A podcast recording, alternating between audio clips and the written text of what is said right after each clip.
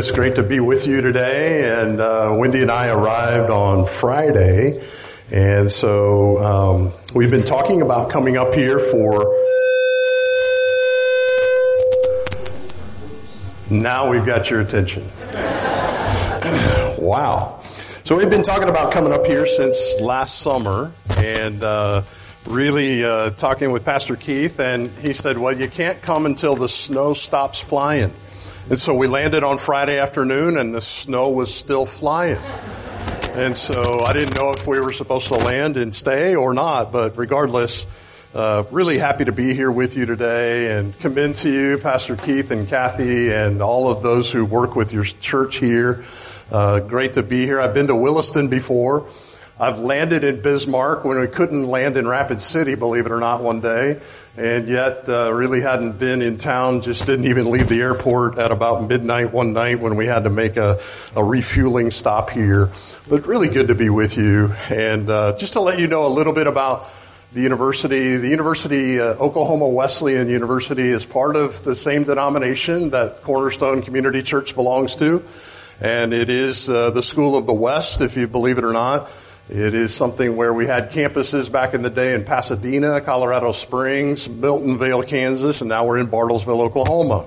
And there's a long story about why we're in Bartlesville that I'll tell you briefly. The chairman of the board back in the mid 50s was headed to Dallas actually to find property and merge all of these campuses together. He had a flat tire in Bartlesville, Oklahoma, couldn't get a tire for three days. Talk about supply chains and found this huge estate owned by a very, very rich oil person who was selling the estate, and that is where our campus is today. He never made it to Dallas. And so, uh, God uses flat tires. Remember that, especially if you're helping somebody with a flat tire. But we are a liberal arts school, has nothing to do with being left or liberal.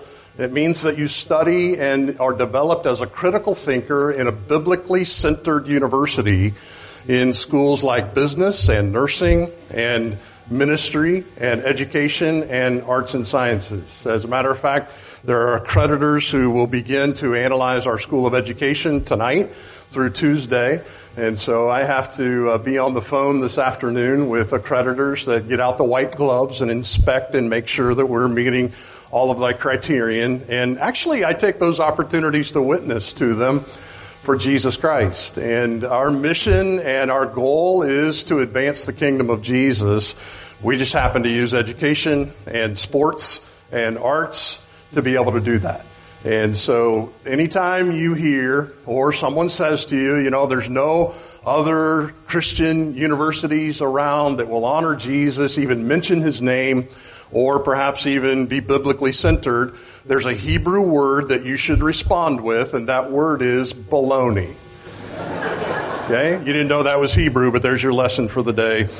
It really is a privilege for us to be there. We went to school there and found great value in our development in Christ as well as our education and went on from there. I am a pastor at heart. I pastored for 15 years. I worked as a denominational executive for another 15 years and I felt compelled to consider being a university president. They asked, and I was one of 119 candidates. People want jobs that they think are prestigious today. Prestige lasts about 30 seconds and then you have to go to work. But regardless, um, happy to be there. Of that pool, I'm the only one who has never worked for a school. You don't get a trophy for that but it is something where I'm delighted to be able to lead a faculty that is focused on Christ and coaches that are focused on Christ. And quite frankly, if they decide that they don't want to be uh, focused on Christ, then they'll work somewhere else. How's that? All right. So enough commercial. Happy to talk to you about that and anything else uh, that you would be interested in talking about. Um, but I'm here to preach. Fair enough. That's what you came for anyway. Enough infomercials. There is a scripture that I want to read to you and with you out of 2 Kings. Now, you might find it odd that I'm in the Old Testament two weeks after Easter, but I'm here to declare to you that the resurrection power of Jesus Christ is found in God the Father well before the resurrection ever happened, and His power is still available to us today. Amen? All right, let me repeat that for those of you who apparently didn't hear it. The resurrection power of Jesus Christ exists in God the Father of the Old Testament and his power through his Holy Spirit that we'll celebrate at the end of May on Pentecost Sunday is still available for everyone today. Amen? Amen. You're getting warmed up. That's good. Here we go. Second Kings chapter 4 verse 1. The wife of a man from the company of the prophets cried out to Elisha, your servant, my husband, is dead. And you know that he revered the Lord. But now his creditor is coming to take my two sons as his slaves. Elisha replied to her, how can I help you? What do you have in your house? Your servant has nothing there at all, she said, except a small jar of olive oil. Elisha said, go around and ask your neighbors for empty jars. Don't just ask for a few. Then go inside and shut the door behind you and your sons. Pour oil into all the jars until each is filled. Put it to one side when it is filled. She left him and shut the door behind her and her sons. They brought the jars to her and she kept pouring. When all the jars were full, she said to her son, bring me another one. But he replied, there is not a jar left. Then the oil stopped flowing. She went and told the man of God and he said, go, sell the oil and pay your debts. You and your sons can live on what is left. Will you pray with me? Lord, this is your word and we've come into your house. We've come in a certain way. We've come in with different thoughts, perhaps burdens, perhaps joys and victories. And we just simply pause and thank you for your word. We pray that it will be that double-edged sword able to penetrate joint and marrow and literally strike us straight in the heart. Lord, even though we've come in a certain way, help us to go home differently because we've been with you and your word, not a person, but your word has spoken to us. We pray all of this in the name of the Lord Jesus Christ, our Savior. Amen. So, there are things that happen in life that once in a while you'll read a biblical passage and you'll wonder, just exactly how does this apply to me? I'd really like for you to focus on the question that Elisha asks this widow in this text and that is, what do you have in your house? Now, some people, when they hear that, they think that somebody is uh, only going to talk about money. That that could be part of the topic. What do you have? It could be that you have encouragement or friendship that needs to be offered to someone as well, and that could be uh, somewhat a commodity. Although I'd rather not talk about that being a transaction. I'd really like that to be something that's a relationship. It could be that you have skills that need to be utilized for the kingdom of God and you have gifts that God has given you. Have you ever considered the fact that people have spiritual gifts even outside of Christ that God has given them? He gave them so that the church could be built up through them, but they're actually only using them to make money or have a career. And so we have this text that it's a good reminder for us, even though uh, you might say, you know, God didn't answer my prayer like uh, the widow's prayers were answered here. There, there's a really helpful reminder that I need all the time when I read an historical text. This is not a doctrinal text. This is not something that you should be able to do a mathematical equation with. You shouldn't be able to take A plus B and it will always equal C. Right? So I know there's all kinds of new math today. I don't agree with it either where 2 plus 2 equals 17. That's not what I learned, but regardless, it is something that we need this reminder and just hang with me for a second. The Bible is about God. It's not about us. It relates to us.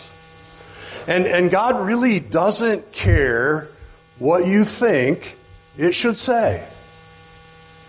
It says very direct things, very formidable things, very historical things, including the crucifixion and resurrection of Jesus, but we in the 21st century love to question it. We, we love to find holes in it. We, we love to, to, to take shots at it, if you will, and say, well, you know, that whole resurrection thing, I, I've never seen that happen before. As a young pastor, I had dreams that I was doing a funeral and, and people just popped right out of the casket back in Indiana in a, in an open casket kind of thing. That was, that was kind of unsettling, you know, and, and, and no, I've never seen someone raised from the dead either, but he either did or he didn't. And my eternity is banked on that kind of truth or not.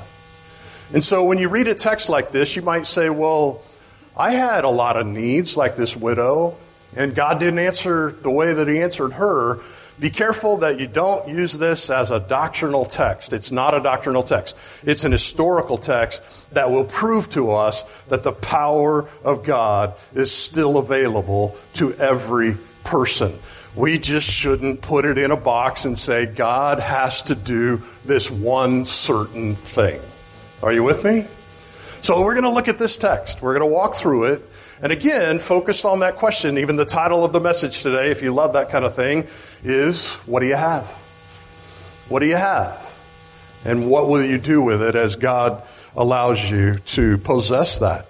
The first thing that I love in this text is the desperation of the widow. So, so the first question I would ask to myself and to you today is, am I desperate for the Lord's help? Am I desperate for the Lord's help?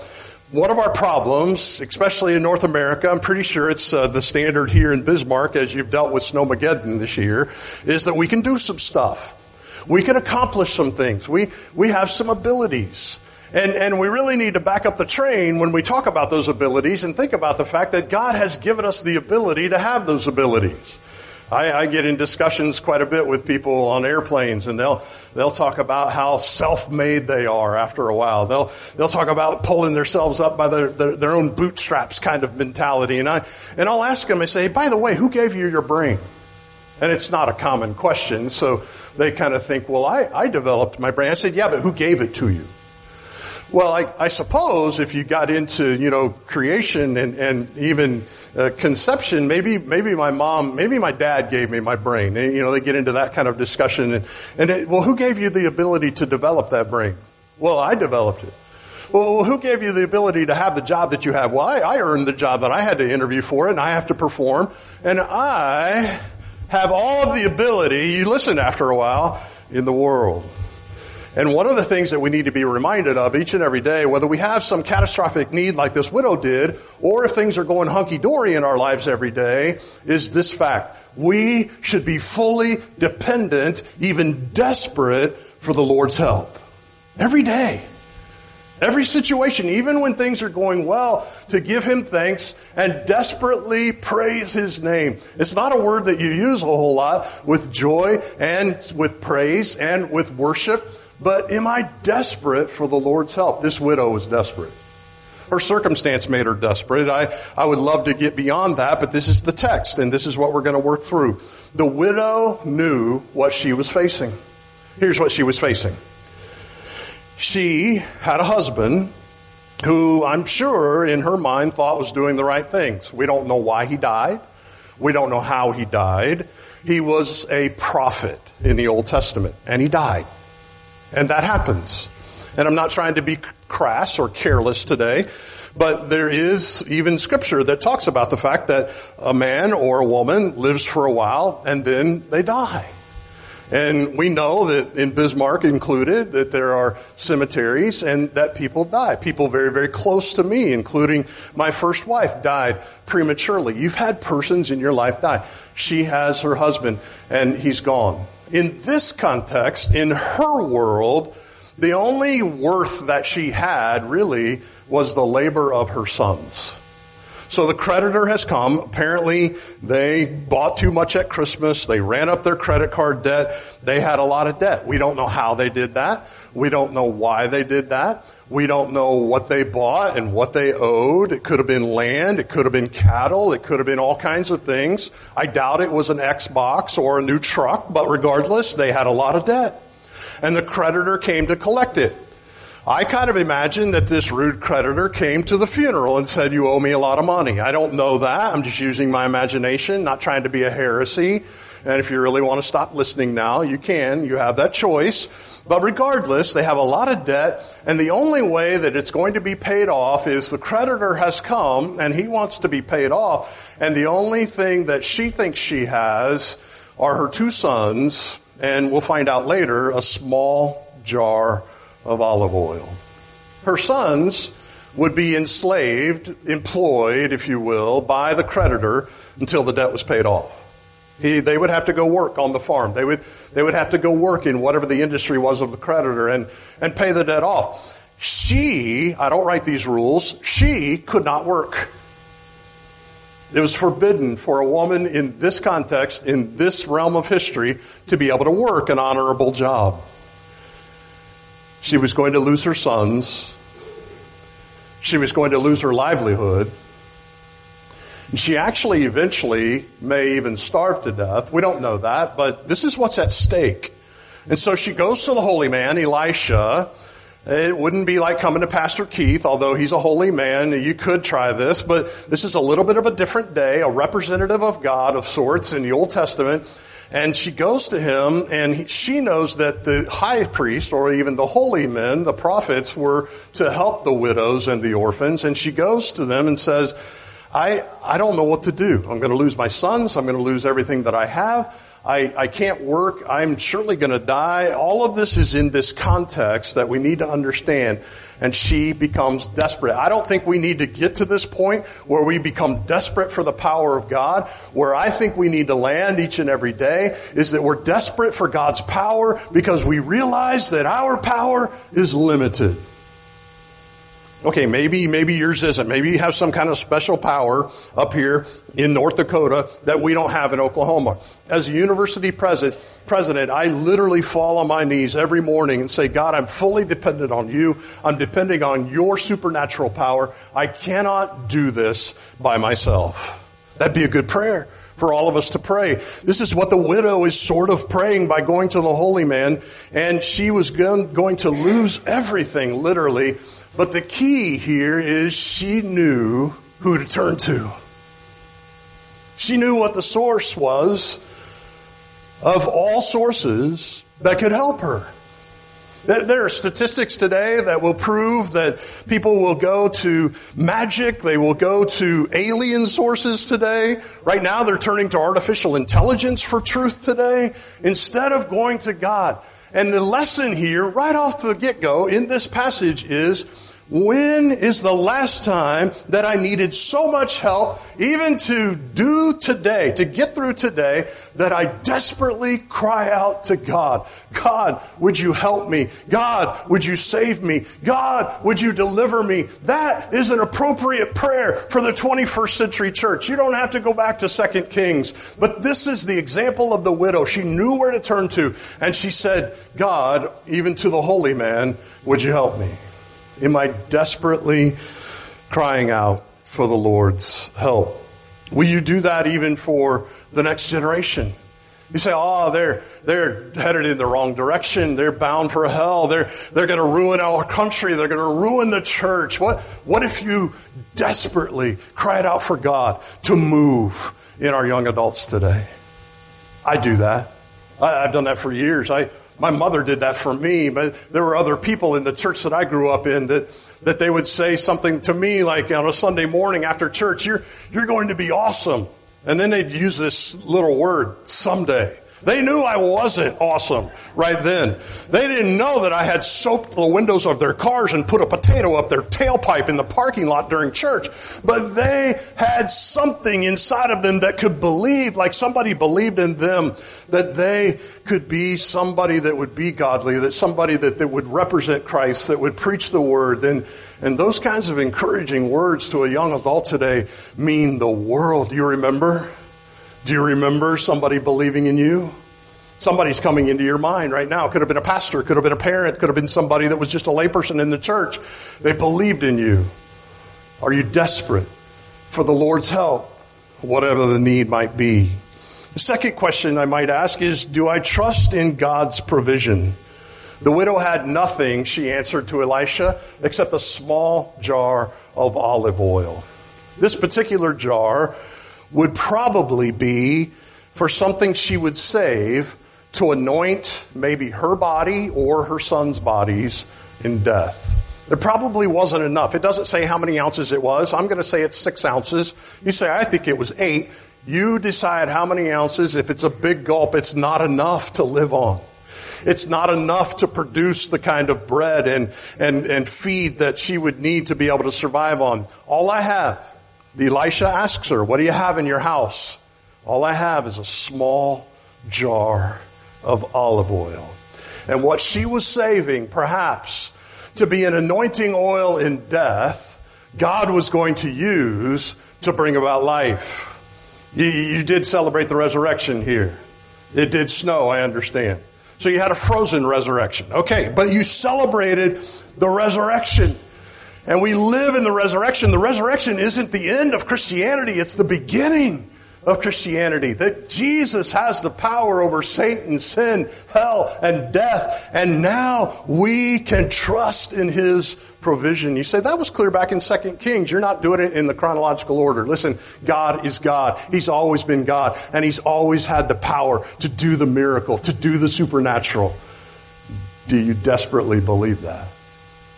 Well, if you were sick, you would. If you needed something, you would. This widow needed something. What's significant here is that oil in the scriptures has always represented God's power. It's always represented its power. An old term for the use of oil in the Old Testament, including the New Testament, is the word unction. Unction. Not junction, not conjunction, but unction. There is this use of oil that always represented God's power. In the book of James, you'll read in chapter 5 that if somebody's sick, they're supposed to call for the elders of the church to anoint them with oil. And it says, this is a fascinating passage you can study with me after a while, or if this sermon's boring enough, you can do it right now. James chapter 5. Anoint them with oil, their sins will be forgiven. Think about that kind of power. The greatest power is the forgiveness of sin, and they will be healed. Interesting. Well, I've been anointed. I, I've anointed people. Some of them weren't healed. Well, that's my definition of healing. What's God's? But this widow is going to trust this provision. It's going to trust really what she saved for death to bring about life. She literally had nothing but a small jar of olive oil. You may think you have nothing. You may think that you have very little. But I'm here to tell you, and I could still hear my mother, a soprano, in church singing it, little is much when God is in it. You're not supposed to labor for wealth or fame, the song says.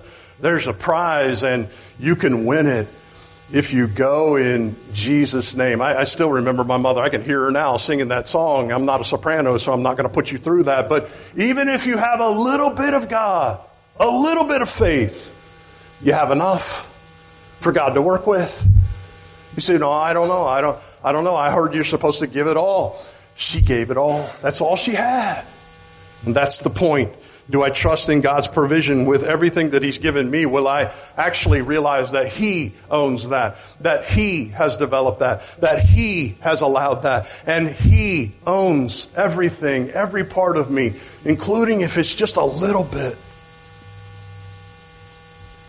I think sometimes there are people inside the church, maybe even outside the church, that think they have to have a lot in order to make some kind of contribution to God. Uh, I'm not here to talk to you about money. I'm here, here to talk to you about your life. Money's secondary. Your ability secondary. Your career is secondary. Uh, I don't care what kind of fancy title you have. It, it's secondary. I don't care how many degrees you have. Those are secondary. That God has allowed those things in your life and will you allow Him to utilize everything that you have? What do you have? The widow trusted the holy man in this instruction, knowing that little is much when God is in it. The third question is a tough one today, and that is, will I obey? Will I obey? Obedience isn't talked about a lot today, is it? Unless you're a dog right? Dogs go to obedience school. I personally think that Christians should go to obedience school. Will I obey? When God tells me to do something, will I obey? When He prompts me to do something, will I obey? The widow here was told to go and collect jars, to go in with her sons and close the door and get these jars, which would have been a commodity. It'd be like kind of borrowing your truck today or your trailer today, and people are just supposed to give it. I mean, think about how God is at work in this story, in this historical account of God's power at work in people's lives. And whatever the container is today, I doubt it's Tupperware these days, but anyway, it, whatever it is that can carry something that's worth something, oil was traded on the market. You could use it like money. It, it was the, the Old Testament Bitcoin, if you will. They would be able to buy anything and trade anything for oil. It was a high costly kind of commodity. And these jars that their neighbors had would have been needed to carry their own oil, to carry their own grain. And the, and the, the holy man tells this widow, go tell your sons to go to all of the neighbors. Don't ask for just a few. Get as many jars as you can. Go back to your house, close the door, and start pouring.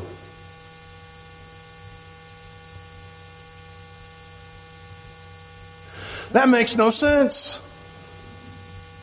Why, why would I need a big jar or 20 of them or 50 of them, however many there were? Let's just go for it. Why would I need to go collect 55 gallon drums when all I have is six ounces of olive oil? You've lost your mind, Elisha. She doesn't question that. Well, I think she did underneath the text. Well, let's just stay above the text, not to judge it, but let's just get right up on the surface of it, right inside of it. She has a small jar of olive oil. That's all she has. Why is she collecting all of these jars? Why would you go in and close the door with your sons? And why, why would you just start pouring? It makes sense to me that if you have six ounces of olive oil and you pour it into a bigger jar, you still have six ounces of olive oil. You probably have five because I don't know how you get all the olive oil out of there without a spatula. But anyway, you still have the same amount of olive oil, don't you, Elisha? What's wrong with you? She simply obeyed. Uh, you might be asking yourself, well, what else is she going to do? She has nothing else, which is fair, but it still made no sense. She just did what the representative of God in her day was telling her to do. What, what do we do? We, okay, what do I do? I'm from Oklahoma. I'm not, I'm not near as close to God because you go north and that's heaven. But anyway, I want to rationalize things. I, I want them to make sense. I, I have to defend to accreditors, even this evening and tomorrow and Tuesday, that, that we are rational at Oklahoma Wesleyan University. I, I ought to tell them this story in the middle of their accreditation interview, shouldn't I? We believe in the supernatural. We're going to obey God. Do you? Well, I've got to, I've got to hold on to a little bit. I'll tell you what, I'll go in with three ounces of olive oil. I'll, I'll pour three. I'm going to keep three. No. She obeyed. She and her sons begged for every jar they could get their hands on. She kept pouring. Did you read the text? Each jar was filled. I don't know how many they collected. I'm pretty sure it's quite a few. I don't know how big they were. I'm pretty sure it's bigger than the jar of oil she had. She kept pouring and she kept pouring and she kept pouring.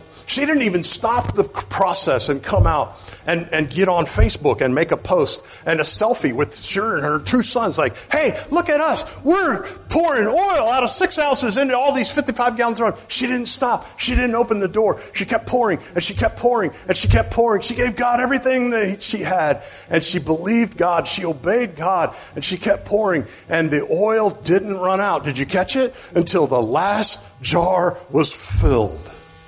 This, my friends, is nothing short of a miracle of the power of God.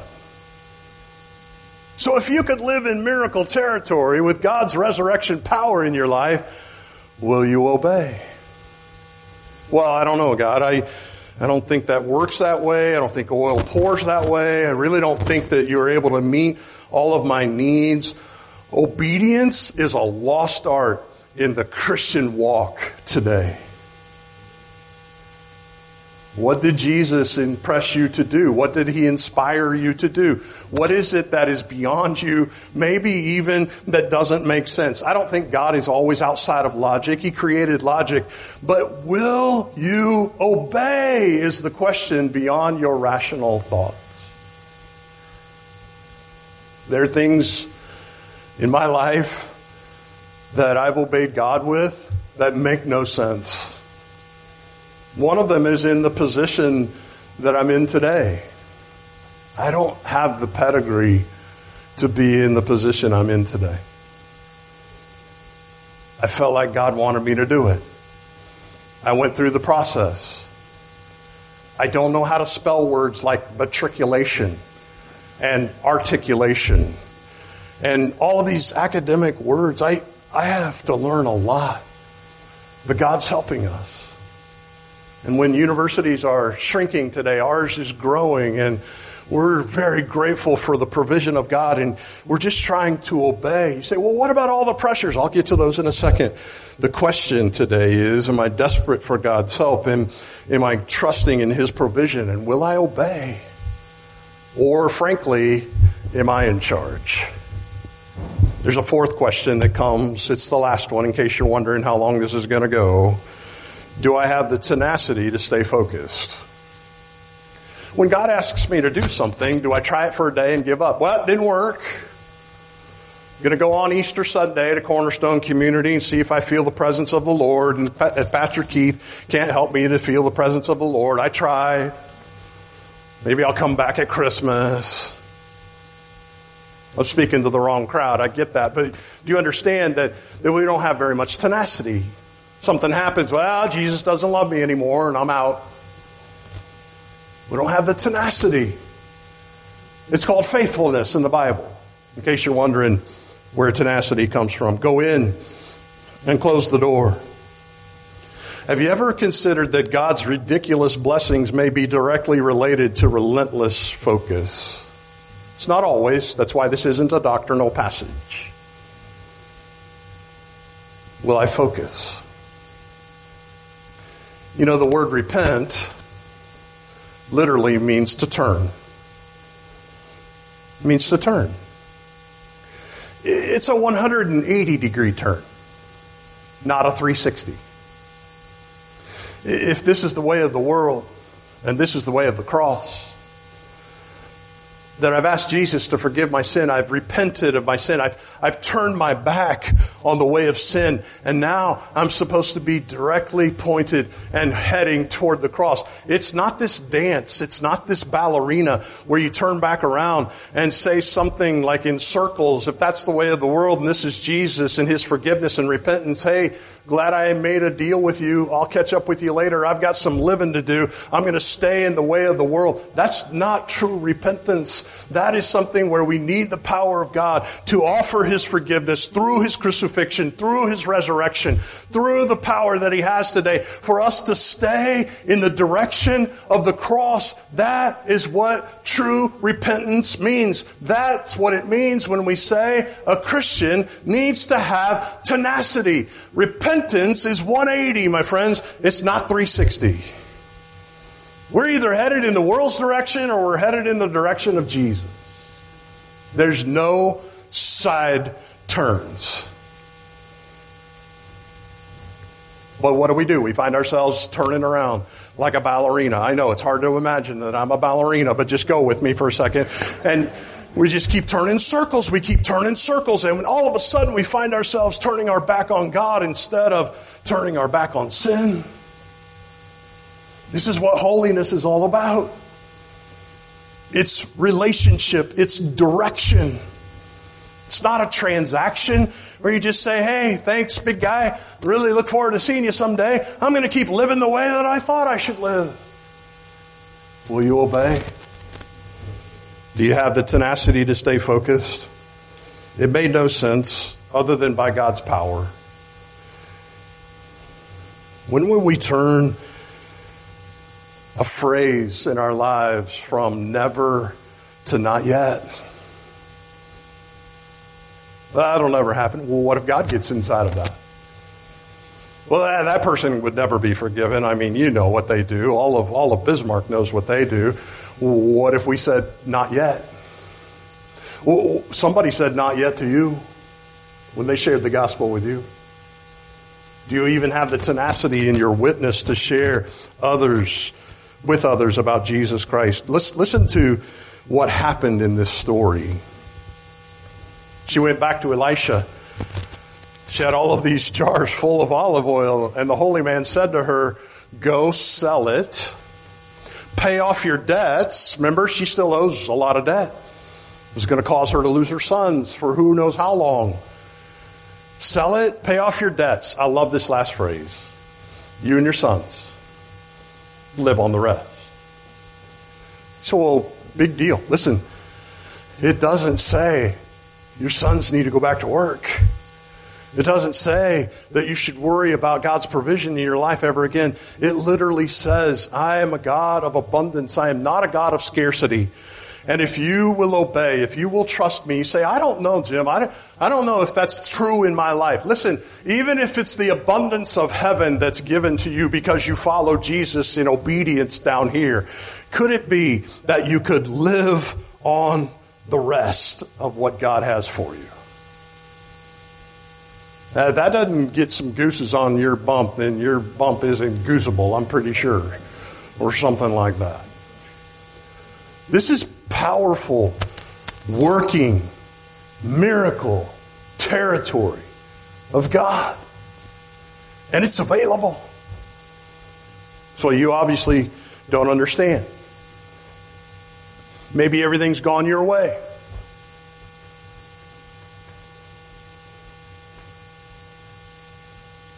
I've had to trust when I didn't even have a jar of olive oil. Have you? I, I've had to ask God to help me get through pain when I didn't know if I could.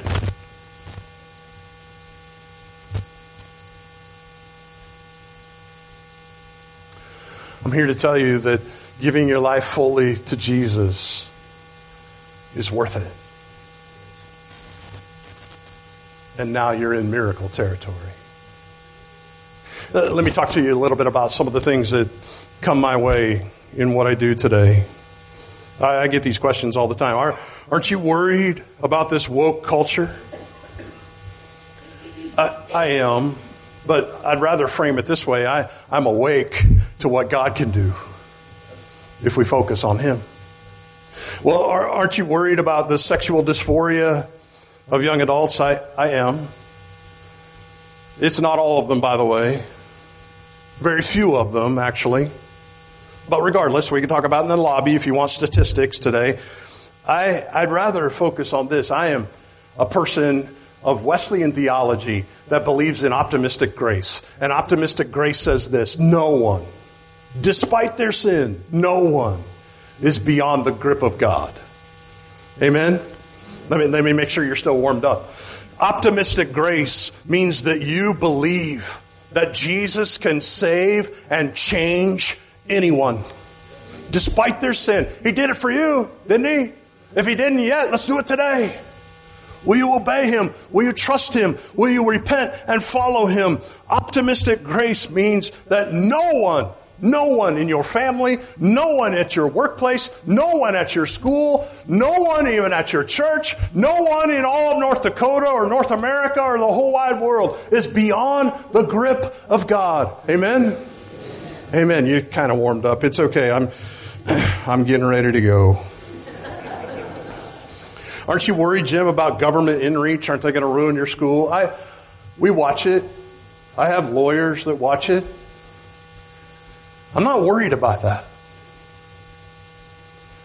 You know what I'm worried about? I'm worried about the reach of the gospel. That's what I'm worried about. I'm worried that, that we're still telling people that Jesus saves.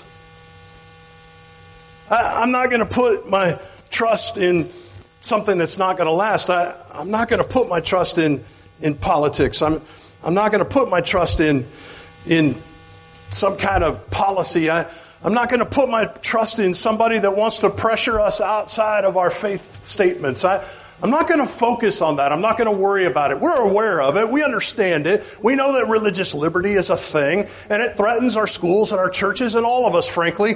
But I'm not going to focus on that. I'm going to focus on the fact that the clock is ticking and people need Jesus and the good news needs to reach the entire world before Jesus comes back again. Amen. What are you tenacious about? What are you focused on?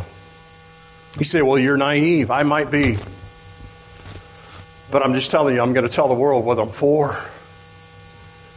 I'm against a bunch of stuff biblically. A bunch of stuff.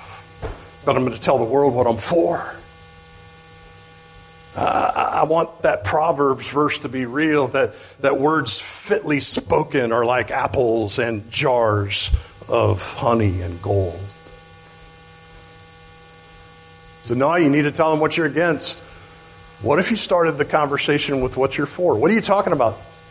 I'm for life. What kind? All of it. God intended to have a relationship with every person. As my four-year-old, who's now a 28-year-old pastor in Delaware, put it one night before he went to bed, he uh, he he just uh, was you know a sermon illustration in a box for me as a young pastor. And I asked him, his name's Caleb. I said, Caleb, what do you think God created us for? And this is what he said right away. Because he was bored. he wanted a friend. I love it for a four year old. He's still preaching that today. Listen, am I tenacious in the fact that people are lost? Well, I'm found and I don't care about the lost. Be careful. Please be careful. You were lost. I don't want you to dwell on it today. But in your foundness, don't forget your lostness. Please.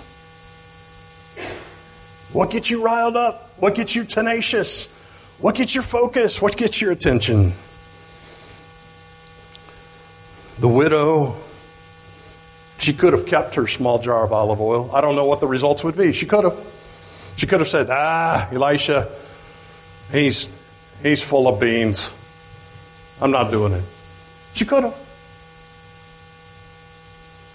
But she did what the representative of God in her day told her to do. What she saved for death brought life without labor for her and her boys. Tell me, Elisha said, what do you have? That you could offer to God. This is the Word of God for the people of God. Amen.